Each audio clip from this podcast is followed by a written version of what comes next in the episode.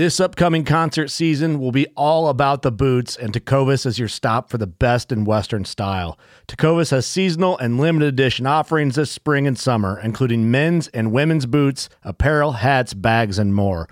All Tecovas boots are made by hand in a time honored tradition with timeless styles that are always on trend. And Tecovas has first wear comfort with little to no break in period. It's hard to find this level of comfort paired with this level of style.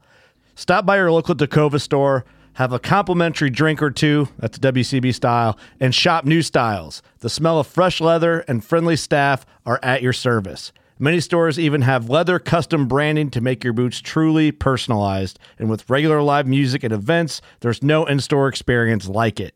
If you can't make it into a store, just visit tecovas.com. That's T E C O V A S.com. They offer free shipping on all boots, as well as free returns and exchanges, and ship right to your door. Go to tecovas.com and find your new favorite pair of boots today. Fishing like a local isn't just about catching fish. It's about connecting with the environment and the people who call it home. It's about hearing the stories and traditions that have been passed down for generations and sharing unforgettable moments with the people you meet along the way. Fishing like a local is having an experience that stays with you forever. And with Fishing Booker, you can experience it too, no matter where you are. Discover your next adventure on Fishing Booker.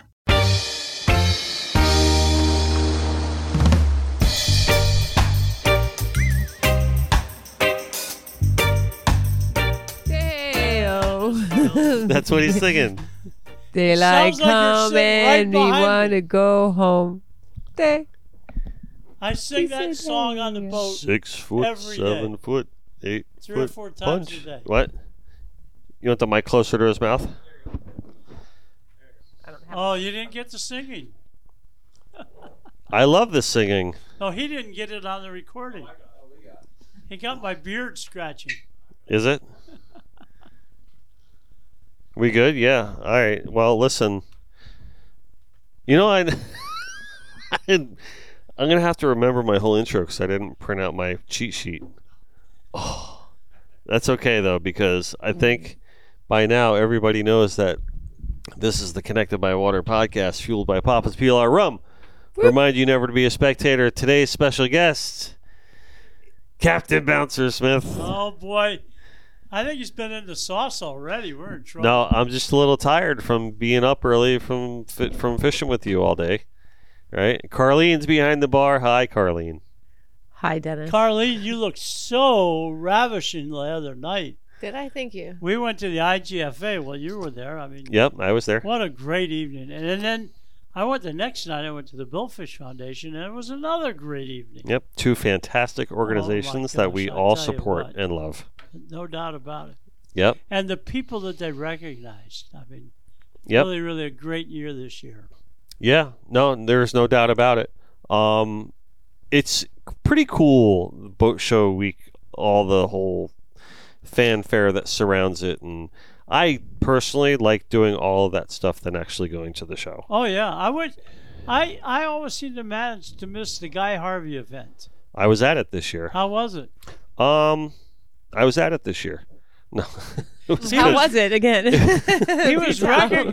Guy was recognized for his Yeah, no, efforts. the the Guy Harvey event was great. Um, you know, I I got to hang out and talk with him for a little bit, and well, he was recognized at the Billfish Foundation. yep, He was Yep. one of their award recipients. Yep. His was for science. yep. He's done a And lot of good work. He's done a lot of good work with that foundation.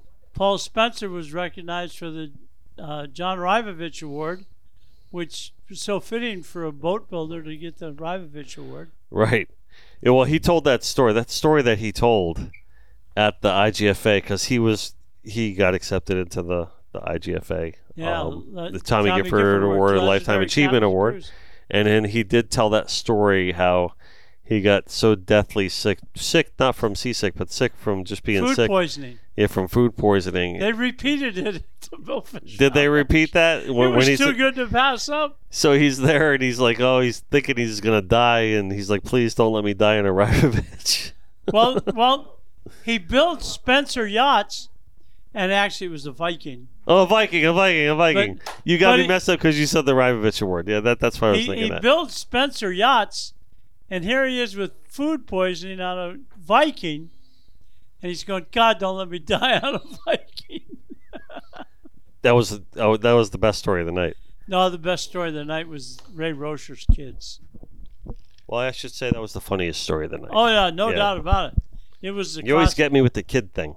Yeah, you're right. Well, I, you know, I personally. I mean, look at my new book. It's dedicated your book, to your, kids. your new book has all it, cool things about kids and fishing in here. And you are listen, as someone who takes my kid fishing with you, right? It I feel this is really, really a great, great book here that you got in your hands. And we're going to talk all about it you today. betcha. But But before we do, what did I say something wrong? see, see where she's going here. What did you say? I don't know. It's only when bouncers on, man. All right, Carlene is here. She's ready to roll. She's she's ready to rock. But before we get, I think to, she feels I step on you a lot. I don't know. I think we all do. Oh boy, Yeah, All it's right. gonna be a tough night. It's gonna be a tough. We got a tough crowd in the house here. These inside jokes will kill me. Are we ready to start now? Yeah. So right now we're going to talk about this week's do-gooder, right? And with a, a fellow representative of Starbright Solutions in my midst, um, this week's Starbright do-gooder is Kathy and her dog George. The boxer filled two buckets of mangroves out of their canal and delivered them to Corey's front door. Winner, winner. So, uh, Kathy, James Granger, you win the Starbright bucket of fun, which has all the salt off and the citrus cleaner and the degreaser and the fuel You know, you treatment. know. Yeah, While we're talking about do-gooders, and the reggae sponge. people should not hesitate to nominate people for the do-gooder. Right. And I guess they could call you up, and So they can call us up. They can any any way they can contact us. Primarily, most people contact contact us through Instagram at Dennis Friel Art at Connected by Water at SEA Red Wine, uh, which is C Red Wine, uh, which is Corey's Instagram handle, or even go to at Starbright underscore com and just say, hey. I have a do-gooder this week. This is who it is, and this is why they're a do-gooder. That's all you got to do. Tell us your short story on it. because because it really it's a good thing to spread it around. You get more people involved in it. Yep, yep. What what it, for anybody who doesn't know what a do-gooder is, a do-gooder is somebody that helps the environment, whether they pick up trash on the beach or if they, like a couple weeks ago, uh, um, it doesn't matter their name now, but two friends of mine, uh, Robin Neighbor and Neil Neighbor, they got it for cleaning up the Everglades canals when they go bass fishing and stuff. Yep. They come back with garbage cans full of stuff and suitcases and all kinds of crazy stuff. Yeah, it's important. It's important to do that, and it's Oh, yeah. important to, for those those that do that to be recognized as well. No doubt. I mean, it's more important that they do it, but it's everybody enjoys being recognized. What the heck? Yeah, and I think it's pretty cool. I mean, they're all their products are environmentally friendly. Oh yeah, you know, and you know, and they care about the environment, and um, they care about the fisheries and saving the national the natural resources. And, that's Starbright you're talking about. yeah, Great company. Yeah, absolutely. And Really you know, anyone actually, to be honest with you, any sponsor or anyone that we deal with or that's associated with this show, um, has that um, mission near Oh, yeah, dear no their heart. So yeah. Well, Papa's Pilar is real involved in the regrowing the corals and stuff too. yep, absolutely, A lot of great things going absolutely. on. to And not to- only that, they give to a lot of great organizations Yes, um, like Captains for Clean Water and and, and others around, and Yep. they support the CCA and all the other good things that they do too. So um, it's cool because we, you know, as a company and as a show, um, connected by water, it's something that we firmly believe in, and um, yeah, and we're happy and proud of our sponsors because of they firmly believe in it too. So it makes sense for us. It's No- all no on brand. doubt. It's all online. So It's a great step toward the future. book number five. That's I number hold in my hand by author Bouncer Smith with a lovely cover illustrated by our good friend R.J. Boyle. And I have to mention one thing. Yes. That this is a great book, but it would never go anywhere without Pat Mansell because he turns my tape recordings into the English language. So- okay. Into so- the English language? Well, yeah, you know, I I turn on a tape recorder and I tell a fish story, Mm-hmm. and it's pretty raw. He comes along and he turns it into proper English, or Crosses the T's and dots the I's, yeah, as they you know, makes sentences out of run-alongs. Okay. and who's this? Pat Mansell, Pat Mansell. Patrick Mansell. Not to be confused with Johnny Manziel. Right? no, I think it's spelled different too. Good. He's he's the But, lucky but. Patrick Patrick's got a ton of books. Yeah? He did the Bimini Twist series, which was great reading for young readers, all about him and his sons is the basis of the stories, but they uh, catch drug smugglers and Mhm. sunken treasure people, and they go to Hawaii, and it's really a series, great series of books. And then my favorite book by Patrick Mansell, second only to my 5 Mhm. was he did one called The Father's Club. The Father's It Club. It was all about you. Well, not you because you don't have that problem yet, but you as a father with young teenagers mm-hmm. dealing with. This was set in a small town, but the, all the parents in the town dealing with the issue of drugs invading their neighborhood. Mm. Really, really neat book, The Father's Club Interesting. by Patrick Mansell. Yeah, that's a big book. problem right Oh, now. I mean, I mean, like epidemic problem. Oh, and that- you that- think it's a problem in the big city, but then you hear about the little town with a thousand people out in the Midwest, someplace, or the out I think it's kind of worse there in a lot in, in a lot of ways per capita, right? Yeah, it certainly is. It's scary stuff. They got It's- nothing better to do. That's exactly. That's what I mean. Per capita, it's it's. that's why it's always That's why great. you need to fish more. That's why it's always great when you run into a ten or fifteen year old that just lives to fish. Yeah. Yep. Ooh, that So can be your next encourage slogan. Smoke the fish and not rock. I like it. There you go. Good. Put it on a T-shirt, Carly. Don't you, you know can wear it about on the catch next and podcast. release? No, I don't know about smoke 'em smoke and rock. All right. so anyway, um, I wanted to first discuss that you and I have been together like all day long right now. Yes, we know, have. For for the for anyone who has listened to the show for a long time, they may have picked up on the fact that we record our episodes on Monday afternoons, right? But we've been together since the sun came up this morning, and we were fishing. And Are you sure the sun was up? well, since, I think sunrise is after seven thirty. yeah, And we were together about seven fifteen. Yeah, sorry. So we were since before the sun came up. This this is uh this is everyone's gonna correct Dennis Day, right, Carlene? No, I I just, just just stick the camera on her face right now. Yeah. Okay. So um, it was cool. We got to take my daughter out today, right? she's the greatest. and it, it really is uh, a special moment for me that um, you know I think you know it's one of those moments for me that she doesn't realize it yet, but she's going to be able to look back on it as she gets a little older and say, "Man, that was really cool." I hope she looks at it like that at least. She that will. my my dad took me out with Bouncer, and you know that's kind of where I really learned how to fish because we see her kind of blossoming and developing Oh, into into an angler. angler making great progress. Yeah, so she, she's been doing really good. So and and it really means the world to me um, that we could take her out with you. And but you've been doing this for a long time, um, taking kids fishing, and it's something Love that it. brings you a lot of joy. And you know, it, it I think that's one of the best qualities and traits um, about you. And Well, thank you. One of the reasons why not only myself but many people love you, just because um, you know the good you show in the community. We talked about the past, you know, all the good things that you do, you know, environmentally and to, in, you know, for the goals of conservation and protecting our fisheries.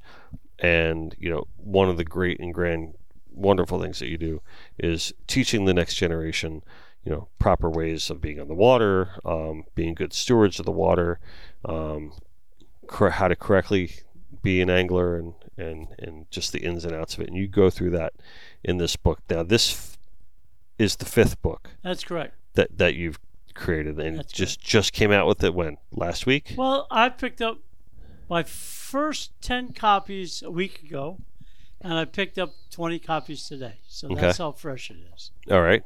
And what I'd like to do today is kind of just go through this book uh, for right, the audience sounds good. and maybe, you know, thumb through it and say, oh, Yeah. because this is just chock full of stories, oh, yeah. right? well, And I think it's, if you've never read a Bouncer Smith book, you really need to. And I can attest to this just because you are in, in our, what if for you always struggle to call it industry, but in, in our world or little biosphere of, you know, marine industry, rare connected by water world.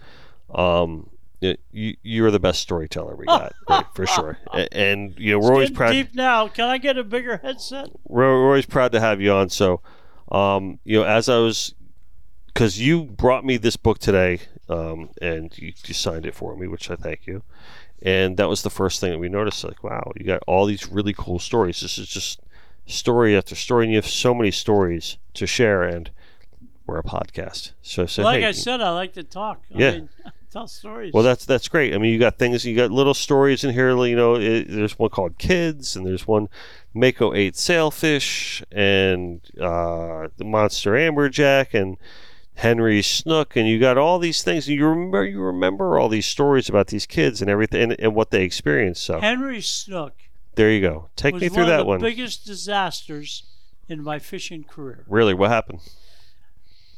They started a new organization called uh, Fish to Make a Difference. hmm Uh, a guy named Clay Barker started it.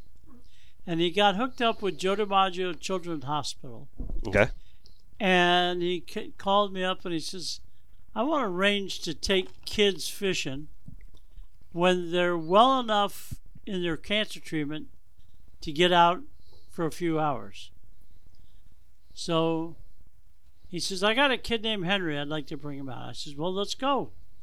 Said, They can only fish for an hour or two. I says, Well, let's go late in the afternoon and uh, we'll see what we can catch. So as it turned out, the tide was going out. We had some live herring, and we went to the inlet. The first drift, Henry catches about a 25 pound snook. And the next drift, we hook a big barracuda. I thought you said this was a disaster story. like it's disastrous. Okay. My mate is A.B. Raymond. hmm A.B. is 18 years old, maybe 19. Also, AB from a long time ago. Yeah, when he first started with me. So, at any rate, we take Henry, he catches a big snook, his dad catches a big barracuda. We go to the bent range marker, and Henry and his little brother catch a bunch of blue runners on light spinner rods. And it's really, really a great trip. And mom says, Okay, we got to wrap it up. That's about all the excitement Henry can handle. So we called it a day. So when you take a make a wish trip, and you take a kid fishing and the family fishing, you might get a letter from a nurse or somebody. Thank you so much for taking this kid fishing. But you never hear from the family again. You don't know what the outcome is. Nothing. hmm You never hear from them again. Well, here comes Clay Barker two weeks later. Gee, it's a shame Henry died. A.B. like fell over. I mean, here's a teenager. Yeah. He's he thinks the world of Henry. They had a great time for an hour or two. He's on cloud nine, and then a guy comes down and bursts his bubble. Yeah. Really heartbreaking. And and Now, do they not tell you what happens on purpose because they don't want you guys to get too emotionally? I think Connected that's a like lot that? of I think that's a lot of how Make a Wish works. Okay. They want you to have a they want you to have a good memory of the kid. Right. and and it's the best thing that can happen. I mean, I had another Make a Wish trip. It might be, in, I'm sure it's in the book, if not this book, one of the other books, where I had a Make a Wish trip to go sword fishing. So uh, Mako ate sailfish there. That one. No, that's no, different that's a different one. Okay. They want to go sword fishing at night. For their make a wish. Yes. Wow. So they were supposed to get to the dockets. They specifically asked for nighttime sword fishing. Well, that's what was offered to them, and that's what they accepted. They, so, at any rate, I ran up to the tackle shop at the marina to grab something. I come back down, and my mate Sherman says, "We can't take these people sword fishing. This will never work." So, so the family comes back from going up to the convenience store to get some snacks, and uh, and here they come. The Make a Wish recipient is 13 years old, and he's got terminal cancer. And he's got his little sister with him, and she's fine. And he's got a typical Midwestern mother. Too many mashed potatoes, but a really sweet lady. Mm-hmm. And his grandma. And his grandpa, who has terminal lung cancer. Oh my goodness. And this is a night swordfish trip. And it's blowing 12 to 15 out of the southeast. And the forecast for scattered rain. And I went up to the mother right away. And I says, I know you guys signed up for a swordfish trip, but it's going to be Thank you. And in the best of situations, we might get a couple of bites swordfishing at night. And if we do, it'll take all of you to wind it in. And it's supposed to rain. Can I suggest that we go right outside the inlet here and go tarpon fishing? Mm-hmm. So we took them tarpon fishing. And on the first drift, the 13 year old fights a tarpon, gets right up to the boat. And my mate Sherman tries to grab it by the lower jaw, and that can be rather difficult. And sure enough, it pulls the hook. But it was a catch. Mm-hmm. So we're high fiving and everything else about it. The second drift, we hook a tarpon, and mom takes the rod. And we go in the channel and we catch the tarpon, and uh, Sherman grabs it by the lower jaw, and we get a picture with Sherman and the kid with the tarpon, and everybody's thrilled. But Grandpa says, Are we going to catch any fish good to eat? I said, Sometimes we catch a snapper or a mackerel or something. He said, Well, I don't understand catching these big fish, 75 pound fish, and we don't catch anything to eat. I said, We never know what'll come along next. The next drift, Grandpa catches a 15 pound black grouper on a live shrimp. Perfect. That never happens. Right. We don't catch 15 pound black groupers on live shrimp. But we did that night. So we threw it in the fish box. So then we caught a mutton snapper, and Grandma caught it. And the little girl didn't care about catching anything, but every time I would make another drift, I'd run around in a big circle at 30 miles an hour. She just loved that. Mm-hmm. And then here comes the rains coming in, and everybody's caught a fish. And they're thanking you for not being in the middle of the ocean catching swordfish once those rain came, right? So we head back to the dock. So I talked to Sherman. I says, you know, we thought we were going to fish all night, so we're not booked tomorrow. Why don't we take them out again in the morning? Maybe we can get sailfish or dolphin or something in the daytime. right. He says, yeah, that's great with me. So I had told the mother, I says, you know, we could take the take y'all out fishing again in the morning. She says, oh, we'd be so appreciative if you could do that. So we got in the morning. We had tribe time catching bait. We caught some speedos. We put the speedos out. Before long, we got a big old sailfish on. So the 13 year old sitting on the back seat fighting it, and Grandpa sitting next to him and and just watching everything he's doing and and uh, we get it up to the boat and Sherman's leading it and it takes off on another run and it runs 200 yards Mm-hmm. And the 13 year old uh, the 13 year old and grandpa are bragging about who's going to get to heaven first that's how sick the two of them Really? but the kid turns to So grandpa they've they've really just accepted it and they're with- very accepting of it Wow. I, I've been dealing with a kid lately it's the same way just hey it is what it is man. make the best of what time I have left. But at any rate, the kid turns to Grandpa and he says, I can't wind this fish in again. Take the pole. So now the kid's in there. Okay, Grandpa, pull the rod up, pull the rod up, pull the rod. Okay, wind the rod down, Grandpa. Stop winding, Grandpa. Lift the pole up, Grandpa. Pull it up. And Mom's standing next to me taking pictures of the back of their heads. They're sitting on the back bench right behind the helm.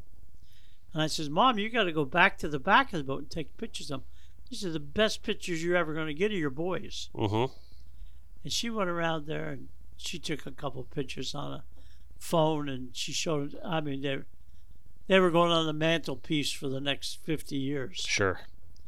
But at any rate, they got the sail up, and I've got. I think it might even be in the book there, but I've got a picture of Sherman and Grandpa and grandson and the sailfish.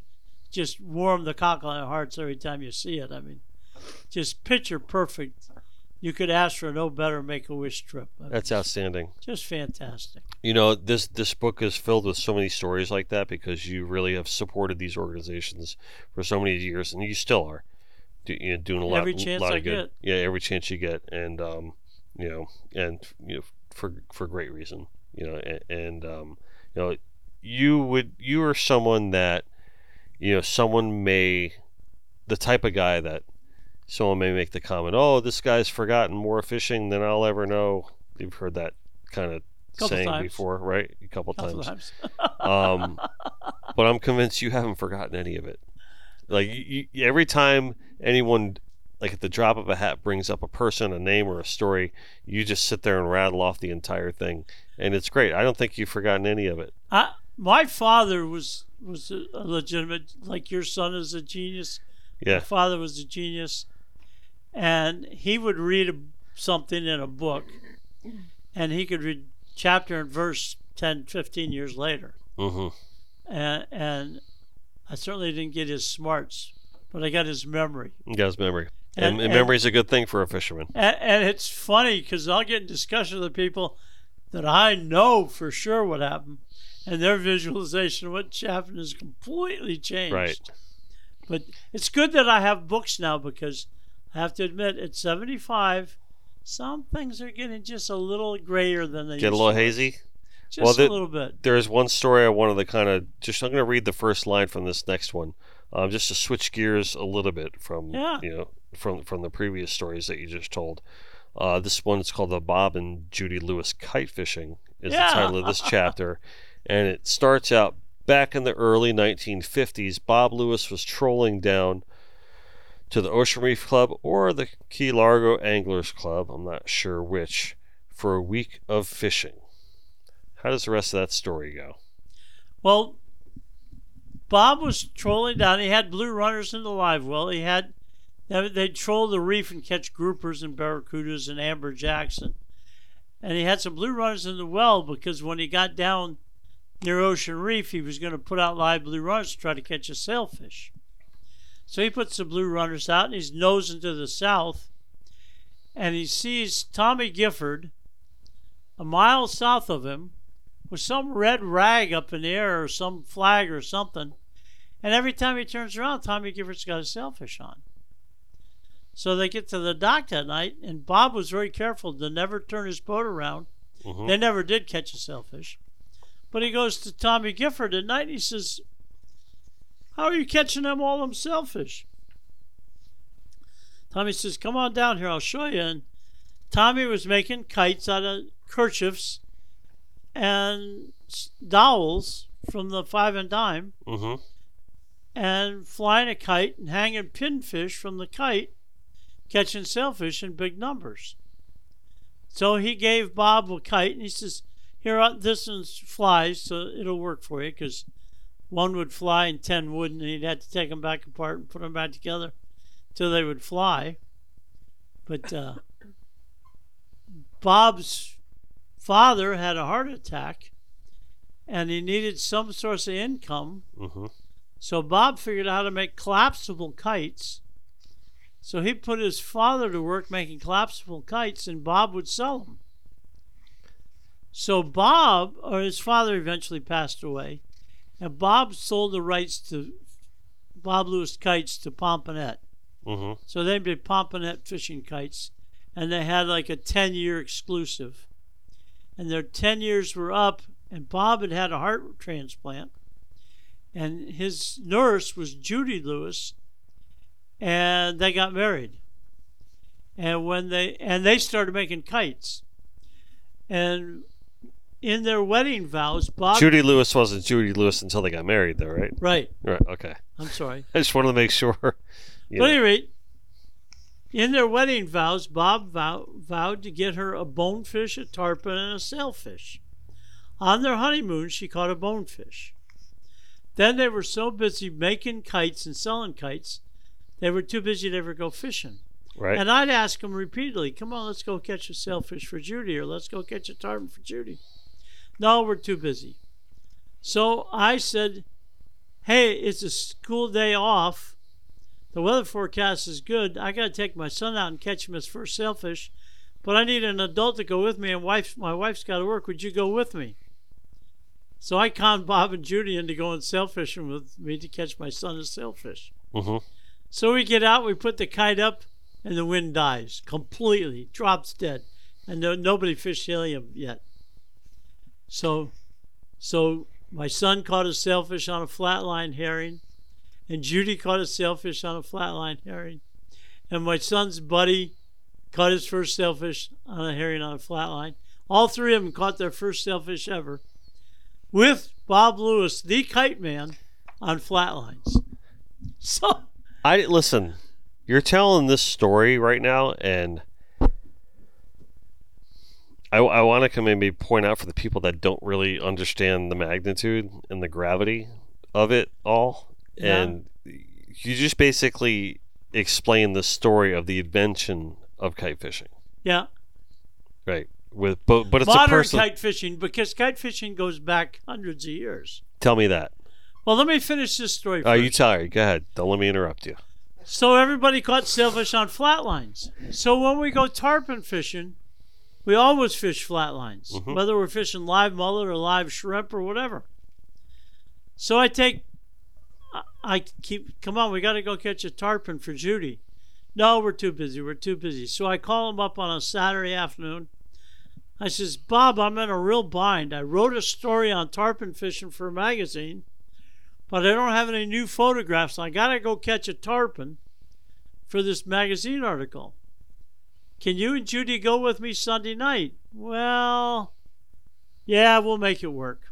So we get out there, and we're slow trolling live mullet south of Government Cut, and the tarpon rolling all over the place. And there's five or six boats there, slow trolling mullet, mullet and nobody's getting a bite. And Bob says, You ever use a kite for tarpon? I says, Once in a great great while, yeah, but not very often. Five, ten minutes later, Bob says, Think there's enough wind for a kite? Yeah, man, you're so, Bob. It's blowing about 12 knots. So I'm driving around, slow trolling mullet, and everybody's driving around. Nobody's getting any bites. He says, Bob says, You got your kites on the boat? I says, Oh, yeah, they're down in the cabin for sure. Five, ten minutes goes by. Nobody's getting any bites. Hey, Bob, you want to try the kite? I thought you'd never ask. we couldn't get a bait out on the kite. We put the kite up, threw one mullet overboard, got it 50 feet from the boat, bang, we caught a tarpon. Really? Put the kite up again, 50 feet from the boat, bang, caught another tarpon and went home. That presentation is something else, isn't it? So, so I take the Lewises out to catch a sailfish on a kite, and we catch them on flatlines. Them out to catch a tarpon on a flatline, and we catch them on the kite. So it was pretty good. That's fantastic. So I mean, you're bridling these things Yeah. at this point, right? I mean, so so th- that was that like something that was just also thought of right away, like with the with, with the dropping the kites down and like I mean, at first are you just like trying to nose hook these things? I mean, well, or back hook them, or like the truth did, of the did matter, that evolve? The truth of the matter is, is that when I was in high school, well, if you want to start from the very beginning, I'm were just highly intrigued by this. they were kite It- fishing in because I mean, obviously you you go on in the book to tell basically the story that you just yeah, told here in great detail, but I, I know I'm, I'm picking it apart a little bit, and, and I want to know a little bit more. kite fishing started in Southeast Asia, Polynesian islands or whatever, and then, and I'm very fuzzy on this. I'm not even sure how it worked, but in California, they were trolling for southern bluefins, which they're catching again now. But when they would find the southern bluefin tunas over there, and they tried to drive through them with trolling feathers, they'd spook and go down. So they tried to go around the outside of them, and they had a little bit of luck, but they would spook and go down. So a guy took a box kite Mm-hmm. And put it up and hung Japanese trolling feathers from it and put it way downwind and he would go across the wind and troll these Japanese trolling feathers to the schools of bluefin tunas and catch them every pass. So that was the first kite fishing in the United States that I was aware of. Now, do you think that that Bob Lewis had that insight, or did he just maybe just it all happened? Well, don't forget he didn't start it here. Don't forget that Tommy Gifford was already doing Right. I mean, I, was- I meant to say Tommy Gifford. Tommy did Tommy Gifford have that insight? But over the years, I've learned that they also kite fished out of Montauk, New York, for something Okay. before way back when. But I don't know whether From boat or land? No, from boats. Okay. But I don't know if it started in Catalina and then went to Montauk or went from Montauk to Catalina. But modern kite fishing started with Tommy Gifford out of Key Largo using pinfish to catch sailfish. And over the years, after Bob had passed away, Judy called me up and she says, I have made a kite that should fly in 35 knot winds to fish for bluefin tunas off of Nova Scotia. I need somebody to test it. So I took one of her kites with eight holes in it, about two inches in diameter each, and I got on my boat in a blowing northeaster, and I was running up and down Dumbfoundling Bay to make 40 knot winds, 50 knot winds, flying her eight hole kite so that she would know that it would fly for the guys in Nova Scotia. Mm-hmm. And the guys in uh, in the west coast of Mexico uh, and the boats out of, Ca- of San Diego that run down south, they all kite fish or helium fish for the giant yellowfin tunas. Uh, and I've kite fished for bonefish where I couldn't get up on a flat. I've kite fished uh, for sea trout on a grass flat. And How'd that bonefish kite fishing go? Oh, it worked pretty good. Yeah? I would. I had a 33 foot dusky. It drew a couple feet of water.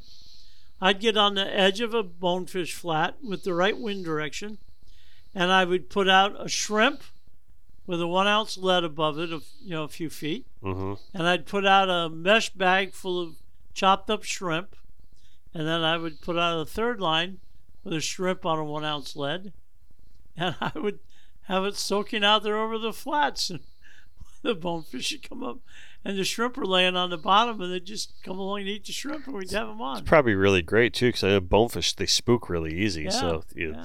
if you're not anywhere near them and you present it like that, Yeah, I would think that if I'd have seen any permit back then, I could have fight kite fish for a permit with live crabs. right? So That now, a- you I mean, there's a lot of slack dropping in the water too. Well, the, the it depends on how high you fly the kite, Okay. and quite frankly, you fish the pin tight enough to hook the fish Yeah. before it pops out of the clip. Anyway, I mean, Yeah. nowadays with circle hooks, it's no brainer. But there was a guy at the Castaways named Chris Blum Mm-hmm. who had a lot of trouble with his feet, and he had to quit charter boat fishing offshore, and he was a real good sail fisherman. But he had a bass tackle uh, bait shop on Hallandale Beach Boulevard in south end of Broward County, and he was selling lures and live shiners, and he would book bass charters, and he would go to the canals in Broward County, and he would park his truck on one side of the canal and fly a kite across the canal with live shiners on it and fish for bass with a kite in the canal. So Sounds fancy. the You got kites, to, you got to tell Bill Lepre about this. kites have got so many. Yeah, but if you want clowns, you got to get the bait down, go down. You got to get the yeah. I caught a tarpon on a kite this past week, a week ago today. Did you really? Yeah, I was up this little creek, and there was this two-inch diameter stick, and I cast my live mullet over the stick and down in the water. Well, Chippy got one like that today. And and well, I lost one today on the kite. Yeah. We would cast through the tree branches, Yeah. and we would have our minnows hanging way back in the trees where the minnow couldn't swim out. Yeah. That was the concept. And then it, where we were today, you'd wind and the tree would collapse, and the line would fall off the tree. But with the tarpon, with the two-inch diameter log, I had the tarpon hanging in the air.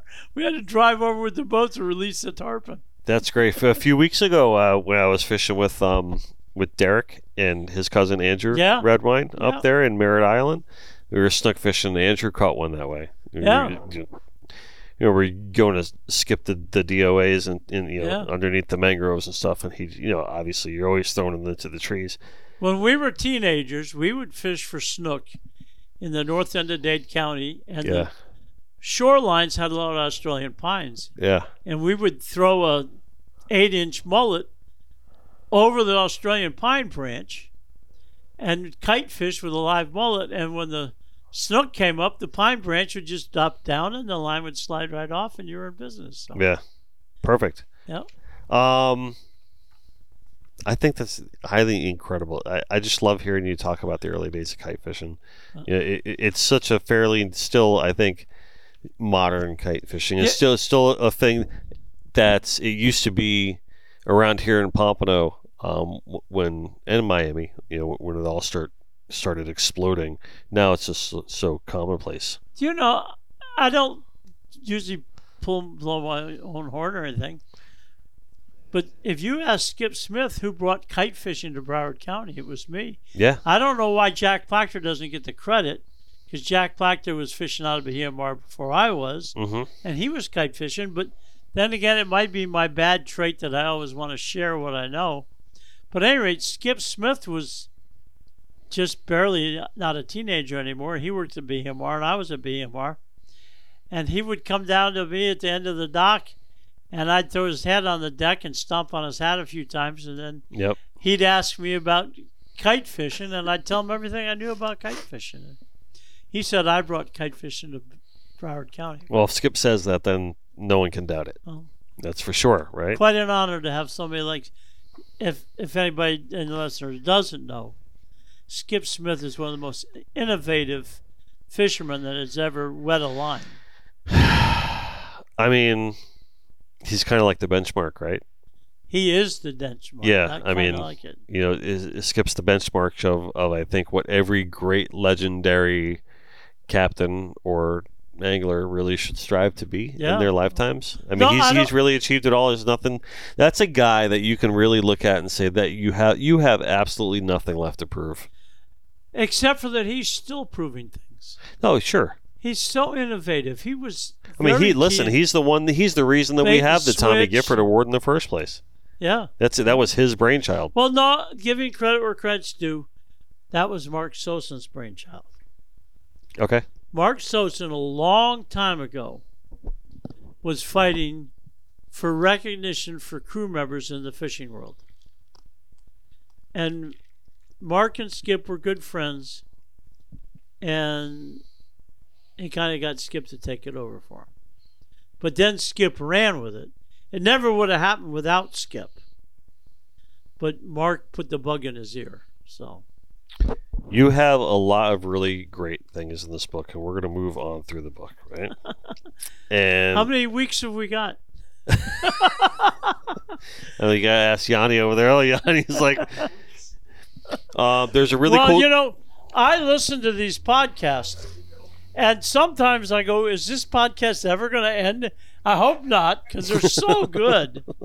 well, thank you for saying that. Especially the rock and roll, which I know nothing about. Listen, George started it. Okay, I know he got me rolling on Pink Floyd. What, what was it? What was I going to do? it was such a great show, though. All right, I'm going to start this chapter here for us. It's page 83, Ron John's Crab. Ron John Cook was a great mate of mine. This time, Ron John and I had a two boat trip to Bimini. We were joined by Matt Trambor in one boat, and Ron John and I were on another boat. It was a two boat group of guys from Wisconsin. This is so crazy. so, we have my charter boat, which everybody knows that if it exists, bouncers got it. Every rod and reel, every kite, every lure. But the bottom line was that we're on a fully equipped charter boat with three or four cast nets, and Maddie's on a private boat with no cast nets. So we cast net all of our pilchards in the residential canals in Bimini, and we put them in our well with their sandy keys, and they don't transfer well. So we caught pilchards. We gave the cast net to Maddie. Maddie cast netted pilchards and gave us back the cast net. So then we go fishing for the day, and it's two or three in the afternoon. We cross paths, and in the course of things, we had netted a bunch of fresh ballyhoo. So Maddie says, "Oh, give me some ballyhoo," because we knew we weren't going to bring over frozen ballyhoo to Bimini. Well, it was catch them over there. So we gave him a couple dozen fresh ballyhoo in a bucket. And he says, Is that all I need more? So Ron John grabbed a handful of ballyhoo and threw them at Maddie. And you know how nasty ballyhoo are. Mhm. They have a real diaper problem. Yep. And so Maddie gets smushed all over his clothes. So Ron John, I didn't know Maddie real well at the time, but Ron John turns to me and says, That was a big, big mistake. We're going to pay for that. I said, Don't we, me? You did it. So, at any rate, the next morning, we catch our pilchards. We give Maddie the net. He keeps one of the nets. Remember, we got three or four nets, so it's no big deal but he keeps one of the nets. So in the afternoon, we get in, and Ron is making conch salad, dicing up the vegetables in the conch, and I'm filleting fish, and Matty and his gang are running around, and uh, pretty soon we all go to dinner, and after dinner, I go up to the room. I'm going to call it a night. They go to the bar. An hour later, hour and a half later, here comes Ron John. Ron John and I are sharing a room. Ron John comes in and he goes in the head and he comes out of the head and he jumps in bed and he pulls up the covers and he's doggone it, goddamn maid. and he throws a towel against the wall. He says, I can't believe she left a damp towel underneath my bedding. Gee, that's a shame, Ron. I don't know what to tell you. So lights out, everything's quiet. All of a sudden, I'm, I got my back to that that bed. All of a sudden, he's screaming and hollering, and I turn around and he's doing crazy dances on the bed. What in the hell's the matter? he settled into bed.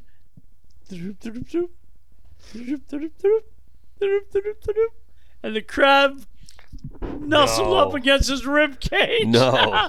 it was a blue crab that had to have a nine or ten inch point to point shell width. Oh. I mean, it was the big daddy blue crab.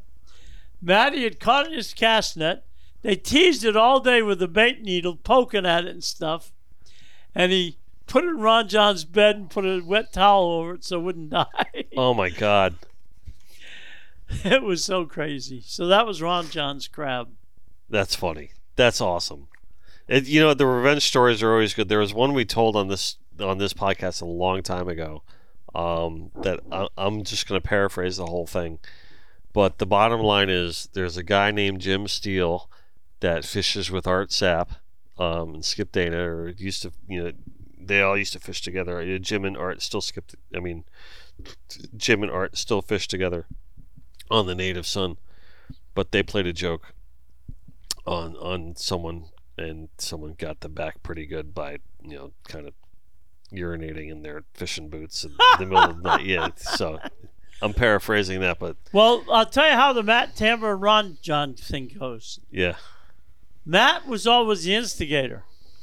Ron John fell asleep in a Wahoo tournament, sitting in the, in the cabin at night, and he got up to go to bed, and he went down in the stateroom, and he went to kick off his sandals, and he had to come back up in the salon and get a razor blade, and slowly cut his sandals off of his feet. No. Because Ron Matt had poured crazy glue oh on his toes with the one post of the sandal here and the two toes glued together here and the glue ran down so his toes were glued to here. And then we were over in uh, Boat Harbor. And Ron John comes down to us. He's so mad. He says, I don't know who did it, but I'm going to find out. But Matty had filled his ears with Neosporin. No, Neosporin. yeah, just heated it up and filled his ear with Neosporin. Oh my God, a little dangerous. Couldn't hear it. No, what's wrong with Neosporin? I don't know. I mean, I don't know if they can go in every orifice. Can it it? just went in his ear. That's all. All right. I don't know. We can, can, can get brain infection had or nothing to something, say. right? What? Nothing. Yeah. Yanni knows every place you can put things. I don't know. What, TMI, TMI. All right. Bringing a story that's a little bit closer to home here in Pompano. We're going to talk about the great white shark. All right. And this starts out as in chapter Great White Shark. They're not numbered. Page 117. Just because I want to remind people that we're taking eps- excerpts from your book because it's easy to forget because you're so great at telling the story. So this one starts out I was fishing in the Pompano Rodeo with Jim Atria on his boat, the Jennifer Lynn, in the early 1980s. We had fished three tournaments in a row the Miami Billfish Tournament, the Fort Lauderdale Billfish Tournament, and now the Pompano Rodeo, all together on the same boat. The mates had changed, but for this tournament, my mate was Jack Platcher, a famous captain of long time standing over the years, running different kinds of private boats and charter boats as well. What happened? So the Pompano Rodeo used to be two and a half days. hmm So the first, we were fishing with or against the Webb tide, which was Jerry Webb, Terry Guthrie, and Mike Marino. And they were fishing, the, and the Pompano Rodeo was a kill 'em all, weigh 'em in tournament back then. And they were going for sailfish and kingfish, and I don't think blackfin tunas counted back then, but they might have. But at any rate, In the rodeo, they were fishing the reef, and we were going offshore looking for a blue marlin, trolling marlin baits every day. So, the first day we caught a big white marlin. Matter of fact, it, I think it's still the tournament record for the Pompano Rodeo, and a couple of big dolphin. And after two days, we meet at a restaurant for breakfast. It might have been a ranch house or something somewhere in Pompano and we're all eating breakfast together. And this other this guy walks up. And he says, "You guys look like fishermen." Yeah, we are. He says, "Fishing rodeo?" Yeah, we are. How you doing? And uh, Jerry Webb says, "Well, not very well." The guy says, "Why? What's going on?" He says, "Well." We hear people calling in fish all day. They're catching a lot of fish. We're catching a fair amount, but nothing like these other boats well, they had never fished the Pompano Rodeo. You know, every fish has to be called in. They all have to weigh 10 pounds, and they call in the 7 pounders just like they do the 10 pounders. So, at any rate, the guy says, What's the name of your boat? Jerry says, It's the uh, Webb Tide. The guy says, Man, you're in first place.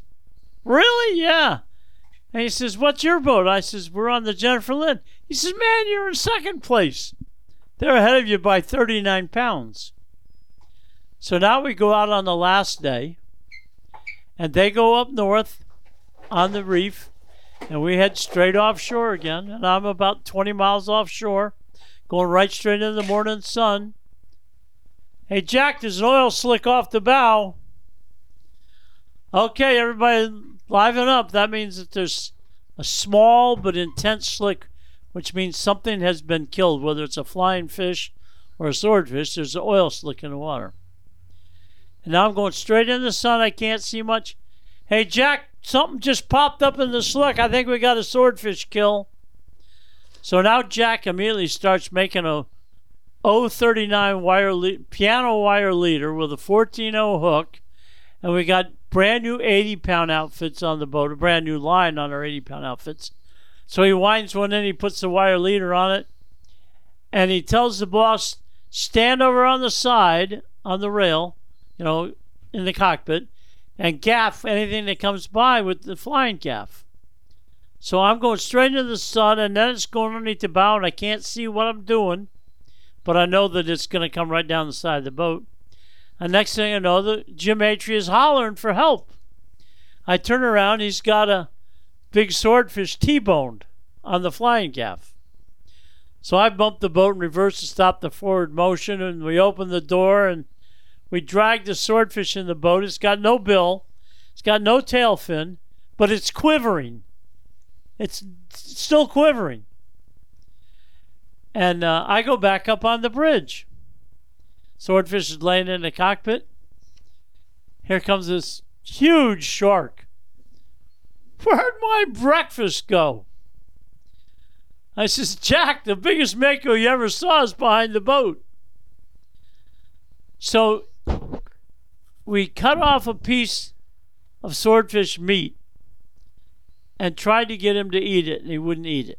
Mm-hmm. And he was going around the boat, around the boat, and he'd come over and look at this strip of swordfish. He wouldn't eat it.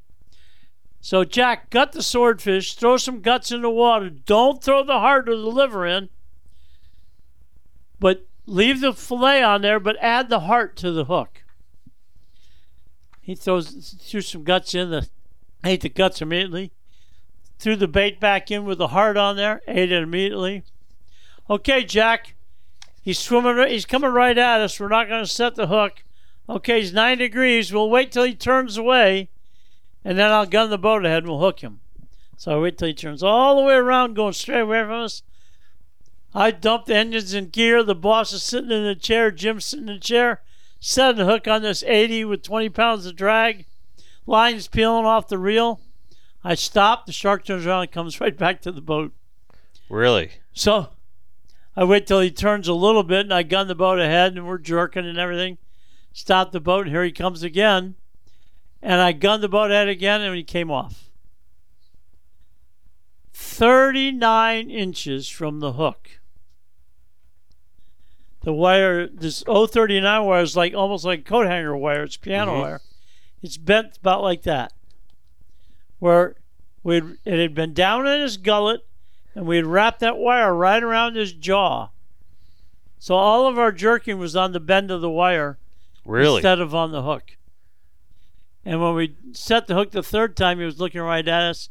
Just opened his mouth and the thing popped out. And he came right back to the boat. And uh, I says, You want to try him again or you want to try to win the tournament? Everybody unanimously says, Oh, we wasted enough time. Let's go win the tournament. yeah. So we took off trolling. Wasn't 10 minutes. Get a big wahoo. Call our buddies on the reef, on the Webb tide. We ju- oh, I called the committee boat. Committee boat, we caught a nice wahoo. The Webb tide calls. How big's the wahoo? I says, it's going to be really close if you haven't caught anything. Mm-hmm. So we fishing ended at 12.30 or something like so that. So it's at least like thirty-five to forty pounds, yeah. right? Yeah.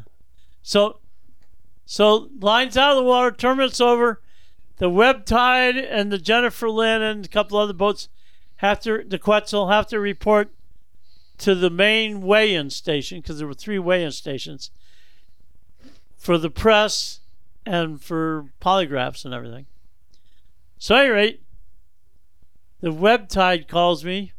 How big's your wahoo? I says, oh, 60, 65 pounds. Congratulations, we'll see you tonight. And they turned their radio off. No, I- they never weighed the fish. No, no, no, no. They thought they didn't catch a fish the last night, Oh, okay. but they thought we beat them. So as we're pulling up to the weigh-in, they're pulling away. Don't leave, don't leave, come back. I was joking. And they drive off. We'll see you tonight. The Wahoo weighed 38 and a half pounds. Oh, they won by a half pound. Now, giving sidebar to the story, we called the fish market uh, Portugal Seafood. What are you paying for swordfish? They said three dollars a pound, cord out. Shark bites are a dollar a pound. So we knew that shark bites paid less because they'd been soaking on a long line all night. Mm-hmm. we knew that our swordfish had been boated, still quivering, heart still pumping, and we'd immediately iced it down. So we had to cut off our fish at the anal opening, cut all the fins off and gut it, cut it off at the collar, Right. and take it to port of call. Sounds like a night hanging out with Carlene. Well, that plug, that plug from the anal opening to the collar was 300 pounds. So that swordfish was way over 500. Eight inches from the bottom. I had to get it going. Oh, I'm not getting in the middle of this TMI stuff. I'm sorry. I'm just, I'm a very clean cut, innocent boy. I don't know what you're Oh, talking I'm about. Pretty clean cut. What'd you say?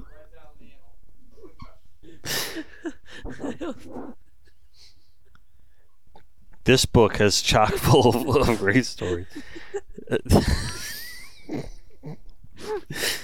Listen, I'm sure glad put the story about the kingfish isn't in there. Because the kingfisher would really get out of control.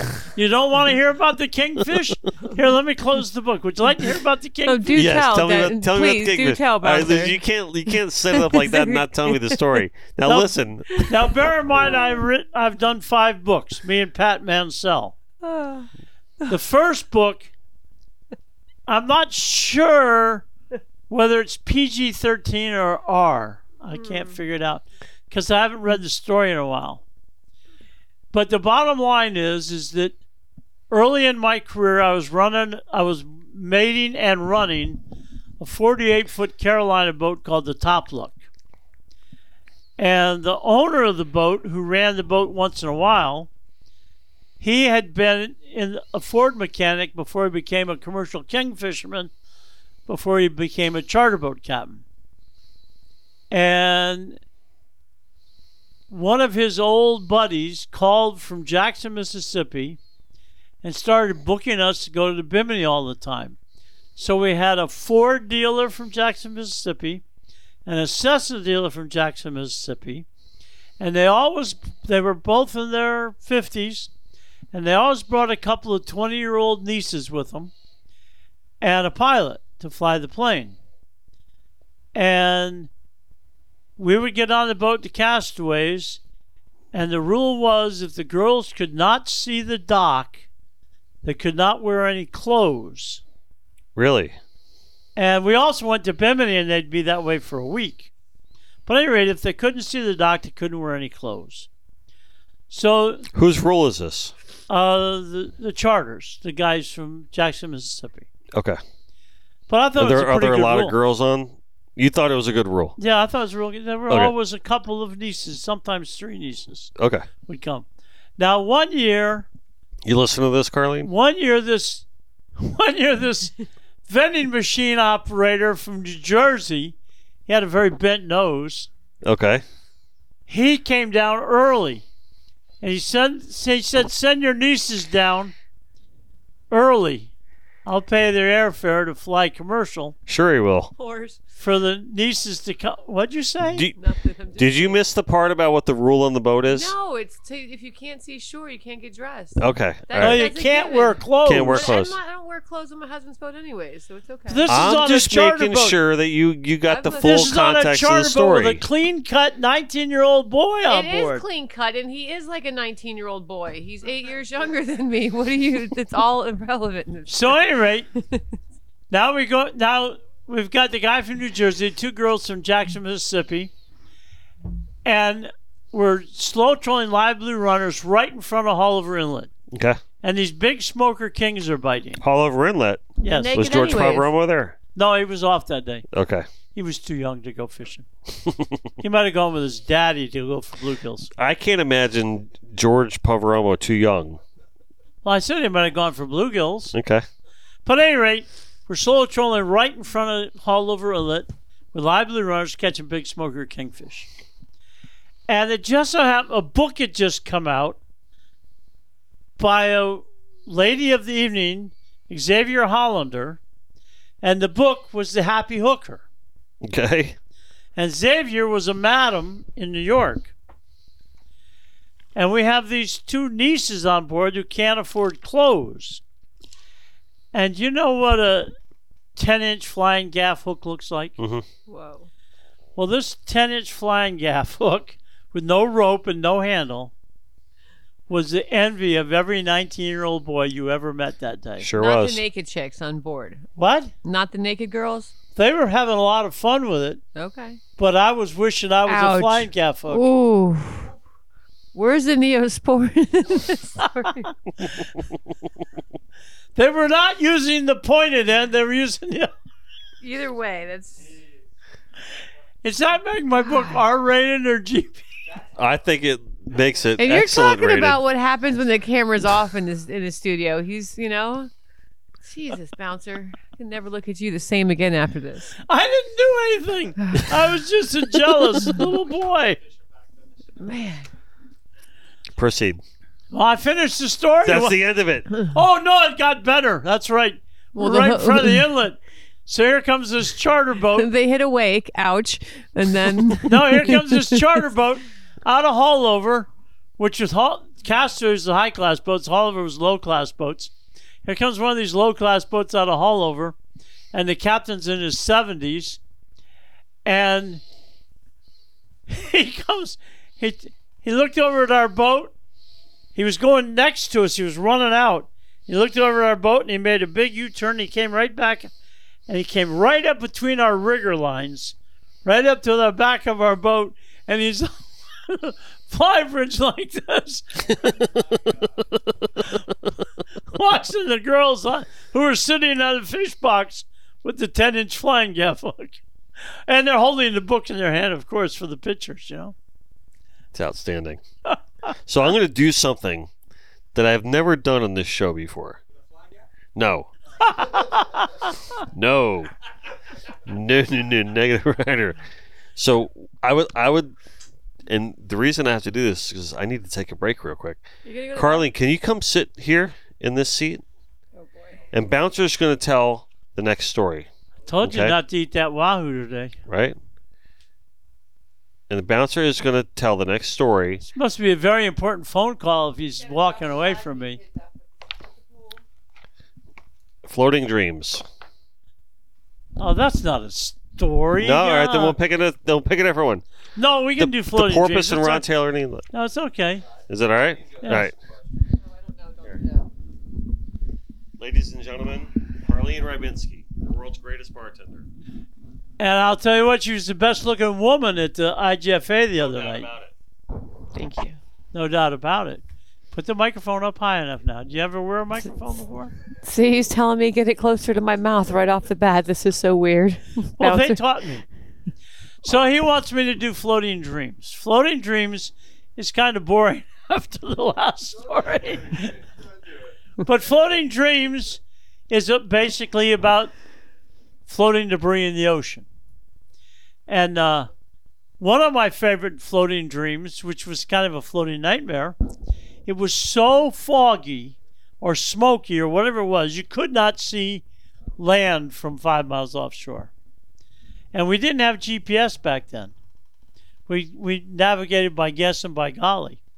And I'm out dolphin fishing with Al Hauer and his wife Jeannie and another couple. And I find the belly of a fixed gear airplane. The two wheels sticking up in the air. And half of the numbers, the bottom half of the numbers are there, but not the top half. So you kind of have to guess what the numbers are. But anyway, we trolled by it, and it was the most phenomenal fishing you ever want to ask for. Big dolphin and rainbow run, big rainbow runners, and just every pass was productive for quite a while. And I called the Coast Guard and I says, I found the belly of a fixed wing airplane out here. They said, Where you at? And I says, I think I'm about 10 miles off of Haulover Inlet. And they says, Well, what's your Loran A say? I says, We don't have a Loran A. He says, Well, how are we supposed to find you in the fog if you don't even know where you're at? I says, Well, I found an airplane, that's all I know. So that was a fiasco. But my favorite floating dreams I'm out on a charter, and way off in the distance, I see a bunch of bird activity. So I head over there, and I start. I get within, we'll say, a quarter of a mile, or no, a half a mile maybe, and I can see this big bulk sticking out of the water. And I get closer, and it's a huge tree, as big as the biggest banyan tree you ever saw, floating in the water. And I fished that spot probably three hours. And I never got within 100 yards of that tree. I filled my fish box right to the lid. I pulled my fish box out and I filled an equal space behind my fish box all the way up to the lid of the cooler. And I pulled the cooler out again and I filled it up with fish again and I finally went home. And I never got to the tree. Unbelievable fishing. Wahoo and dolphin, just one right after another. It was just the most insane thing. And then I went to uh, I went to uh, South Pass, Louisiana, in 1971, June of 1971. Uh, I was hired by the guys with the with the nieces from Jackson, Mississippi. No, these guys didn't have the harpoon. I mean, the flying gaff hook. It was the guy from Jersey had the hook. Same girls, different men. two Yes, Two girls, yes, one hook. Yes. Two. So anyway, they hired me to be the fishing consultant slash mate, and we met the boat in Biloxi, Mississippi, and we ran down to Port Eads, South Pass, Louisiana, and we're going to fish this all species like it was the Gulfport Rodeo, which means you could catch anything; it would count practically. So, at any rate, we're going to fish the Gulfport Rodeo, and uh, I make up all these baits, and we get up at five o'clock in the morning, and we head out the Mississippi River. And we're running off, and we're about 25 miles offshore. And the guy comes down. He says, "Get ready to put him out. There's a beautiful weed line." Well, the water went from this color to That Ah. color. Something it went from this color to this color. Maybe this no, this color to this color. From brown to light brown. Nice weed line. And they want me to fire the baits out. And they're howling, there's tuna, tuna jumping all over the place. So I put all these baits out, we troll for an hour, we don't get a bite. I never saw a tuna jump. The water was terrible. I says, we got to go further out. So we ran 65 miles. And I forget the details, but I think we caught a sailfish and a wahoo and a dolphin or something. And we, at the end of the day, we go back to the dock, back to South South Port Eads. So the next day, or that night over dinner, I said, we have got to go find the blue water. So the next morning we left at three o'clock, and a hundred miles offshore, we found a rip that the weed was so thick, the captain was afraid to drive the 41 Hatteras through the weed line. He drove down the weed line till he found a break in the weed line where a ship had gone through or something, and went through the break, and we put the baits out. You've never seen any better dolphin fishing in your life. We caught so many dolphin over the next two days that we were cutting up a bed sheet and putting new skirts on trolling lures out of bed sheet. 30, 40, 50 pound dolphin, one right after another. Caught a nice blue marlin. That's a whole other story, the blue marlin, because it was really crazy. That's an amazing story. Why don't you tell us the Blue Marlin story? Well, I haven't told finished the first Okay. So, so, so I'm going to tell the blue marlin story. You talked me into it. So we're trolling along, and I got a mackerel on the right long rigger, and I pull the outrigger down, and I put the line in the clip, and I pull the bait in closer to the boat, and pull the rigger back up some, pull the bait closer to the boat, and pull the rigger back up, and all of a sudden, bam! weeds catching in the water. Doggone it. It's got a big ball of weed on it. It jerks like crazy. So I jerk back and I pull the rigger up the rest of the way and I go to pull on it and it jerks again. And I look back there. Here's a blue marlin doing everything in his power to eat a peck of seaweed and a Spanish mackerel. And I'm trying to take the bite away from him. we caught the blue marlin. But uh, that was I think it's so incredible. This is the first time bouncer that I've actually one time I've been behind the bar was when when all the Papa's whole we did the whole Papa's thing. Your first ever podcast in, in here, right? Yeah. It was the only time I've ever been behind it. But this is actually the only time eh, did I make a horrible drink for you? This sucks. I'm sorry. This sucks. I don't know what first thing about gin. I told Sorry. you to use the Pilar. I'm not drinking gin. It's Pilar. What are you giving me I mean, gin it for? This I is don't a, know. What- what's- maybe maybe that's why I told you to use the fired. Papa's Pilar. The What's the wrong matter thing. with you? I don't know. I just grabbed the bottle that was up here and I said this and this, and she went, "Yeah." So it was like that. Anyway, At any rate, Just throwing me under the bus in front of the sponsors. Thanks, what buddy. happens when we don't drink Pilar? I'm just saying, it's re- this is a really interesting perspective to have on the show. Is just to to be up here and just watching you all. From well, here. I'll tell you one I thing. can't say that I necessarily. am I'll tell you one thing. I wish you'd quit distracting us because I'm sitting across from a beautiful woman, You're, you're and you want me to darn look tootin'. at you while you're talking. I don't want you to look nuts. That's He I, sees me in a dress I stand one corrected, time. sir. No, you've always looked beautiful. Thank you. But anyway, getting back to these dolphin You want to come back behind the bar? I want a good drink. Well, maybe you should come back here and make your own. Drink. Uh, let's switch. Mm. Let's switch. Unless you want to stay there. Help. All right, I just got- I just got She's going back eye. up there Okay. again. All right, go ahead, bouncer. Proceed. So anyway, so now we've got this freezer, this walk-in cooler, full of giant dolphin, tunas, wahoo, blue marlin, white marlin, everything. And we called the rodeo headquarters, and we said we have a ton of fish. We have not weighed in daily. Are we eligible for master angler? How many anglers are on the boat? Two. Are the only ones catching fish? Yes. Well, then just bring all your fish in tomorrow and we'll split it in half and you'll be eligible for master angler. Now we have bl- we have now blown an engine by the way on the way home. The second day coming in from 100 miles offshore, about 95 miles from shore we blew an engine. So we're pretty slow. But at any rate, we take all those fish out of the ice house and pile it in the cockpit and put some ice on it and put a canvas over it and start chugging to Gulfport, Mississippi. Gulfport, Louisiana. Gulfport, Louisiana.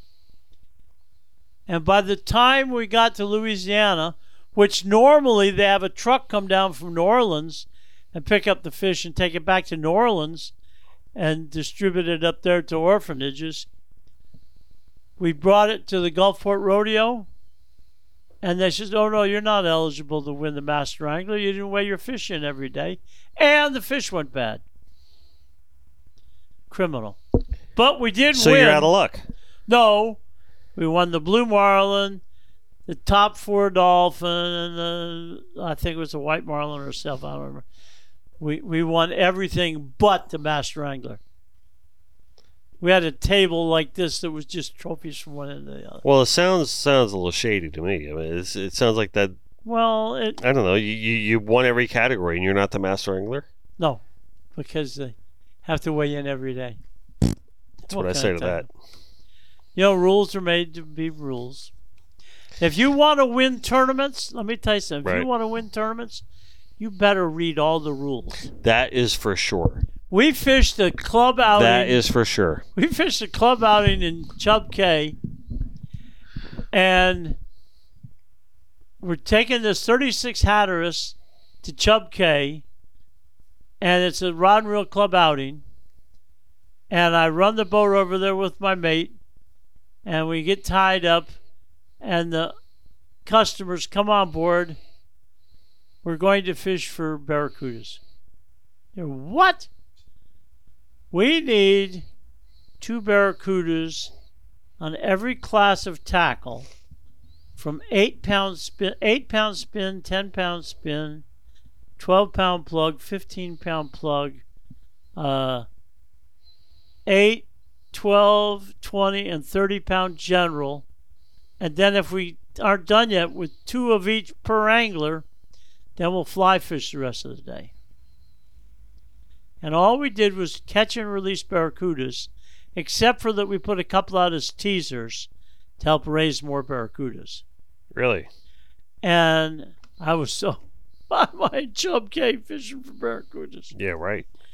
So one of the rules of the Miami Beach Rod and Reel Club is that the scorekeeper cannot share any information about what's being turned in.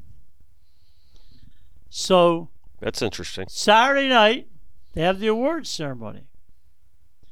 And first place in the Blue Marlin division is Joe Schmo with two Blue Marlin at 200 points apiece for 400 points.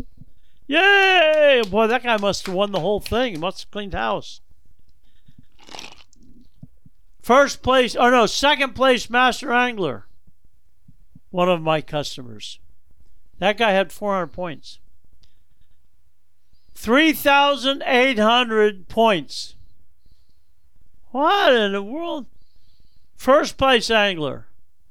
5,200 points. What? Blue Marlin on 30 Mm-hmm. were 200 points for a release. Every Barracuda was 200 points. Come on. Every Barracuda. Come on. Needless to say, the next year when we went back, Barracudas didn't count. Oh my So the come next on. year, so the next year, we went bone fishing and mackerel fishing and dolphin fishing and barracuda. No, no barracudas didn't count. Snappers and groupers, and we won the whole thing. and then and then they they had another tournament a, a couple years later in Bimini, and they had changed the rules again. So we fished all plug-in spl- fl- spin and fly on the shallow wrecks, and we beat everything again. And the next year they said, "Okay, we're gonna have a junior angler tournament." So we took a kid with us. And we drove him crazy. Listen, I want to summarize this real quick. Like my perspective on, on everything that's happened here tonight, right? And actually, probably beyond all that. Because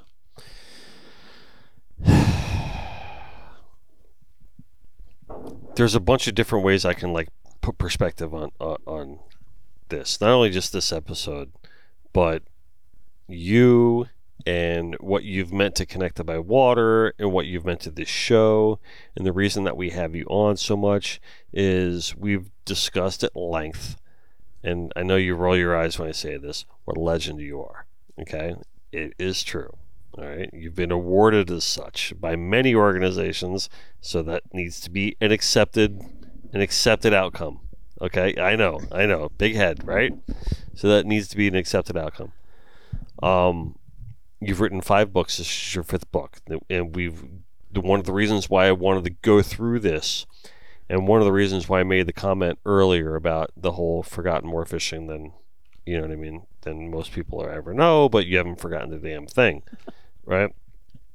And you know, saying things like you know, the greatest storyteller, you know, in our landscape or our biosphere and all that, and all these things are very true, but I want to really just put a little perspective on it for us and what we're trying to bring to the table by bringing you on the show all the time is just you are really really just a gem and a special person and and it's it's for me it's just an honor to know you right? and it's an honor really to call you friend Well, that feeling's mutual. and it I feel the same you for way and, about and, you. and that that just that just gives me goosebumps when you say that it, it, it really does because I love you bouncer I love you too. I really do and it, I like Carly more though. Carlene. Carlene. Who's Carly? Does she cook? Can she be our nanny? I don't know. Do you cook? I do.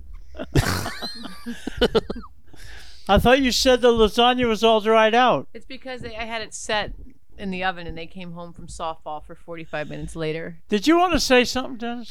I just want to say that I cherish every moment with you. Likewise. and I really do. And every episode that you come on is just appreciated and just the most special moments for us.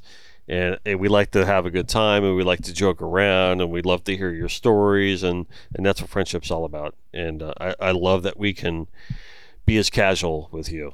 And it, it, really does mean a lot. And, and um, I hopefully our, our, you know, our listeners appreciate that and, and get into it. I believe they do. Um, and uh, it, it's just you know I just want to thank you for just giving us your time again. Really, I absolutely love every minute I spend with any of this gang. I mean, just have you always hang around with the best people. You are the best people, and uh, it's always great to be around you. And I love coming in here, and I love going fishing with you. yeah, likewise. And, And, uh, that's the thing too. That's another thing too, is like for crying out loud. I mean, just just uh, as many times as we've fished together o- over the past couple of years has just been the greatest you Oh, know, yeah, for me. no and, and, and again, how we started this podcast out is how we'll finish it. I just wanted to just just thank you for just being such a great influence to my daughter, and uh, and showing her the ropes and, and helping her along, and um, you know as, as we kind of build this fishing life, you know, for her. And uh, and I know she appreciates it and she enjoys it. She didn't hesitate. I said, "Hey, you want to go fishing with me next Monday?" She goes, "Eh." And I go, "Well, it's with bouncers." She goes, "Oh, okay." you know, so it, it, it that's it's great to see. You know, Well, that means uh, a lot to and me. It, it's I it's love- great to experience it and live it and all You that. bet. So, so and, and, and it's been absolutely wonderful. So um, this this kind of wraps up not only our podcast, about your trip here to South Florida this time around. You, you came down and you, you, you went fishing with a bunch of friends and you made your rounds. You hung out with Chip Sheehan and Angie and, and you did some fishing with them. And you fished with Marco Arnaldi and Sebastian. And you're going to be heading back there like, uh, on your way back uh, home to Georgia where you've retired to. We, but we miss you greatly down here. Well, I can't wait to get down again. but yeah. We I've can't already wait to been have you talking again. to your staff about getting together in January. So Yep. I'll be down here at the end of January. We got uh, got some old customers I'm fishing with A.B. Raymond, and I'm doing a I'm doing a uh, seminar in Fort Lauderdale with Skip Smith. Oh, are you really That cool? should be crazy. Excellent. And then I was talking to Mark Ellert from Guy Harvey Resorts, hmm trying to put together a seminar with him. So. Uh, Excellent. How, Excellent. uh, there's nothing better than sharing. well, whether see, that's with the a kid thing. or with Sharing anybody. is caring. The sharing is caring, Very and, true. and and that's that's that's what these books are all about. So, listen, I I want to just please everybody, if if you get a chance, if if you liked what you heard here today, and you want to hear more about these stories in great detail, we've only shared a handful of them that were Oh, in this yeah, book no today. doubt. There's there's so much more, so many more fun stories. There's so many more ways to learn about Bouncer Smith and all the great things he does in the community, all the great things you've done in the past about the community, and all the things that you still continue to do. And um, you know, it's just absolutely wonderful to Well- know you and call you friend. I can't say that enough. Shameless plug if anybody's trying to find those books, they're Mhm. sold on Amazon. Yep. And uh, again, they're So this one's called Wanted Reward. no, no, it's called Bouncing Around. It's bouncing around. Okay, but it says it's like a wanted poster. Well, Right. we were talking about a lot, uh, ours rendition of my face, and uh, R.J. Boyle said, "What if we make it into a wanted poster?" Mhm. there it is. Perfect. Sounds good. So go on Amazon, pick it up, buy the book, support our good friend Bouncer, and um, It's a very good book, I might add, because we have the special paper. Mhm. After you get done reading it, you can use it in the bathroom. oh, you can read it in the bathroom. They're short stories. all right, Bounce. It's always a pleasure.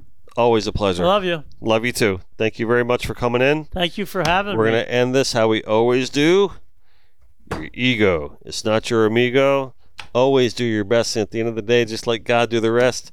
And do not ever forget that no matter where we are, no matter what we're doing, Carlene is always connected by water.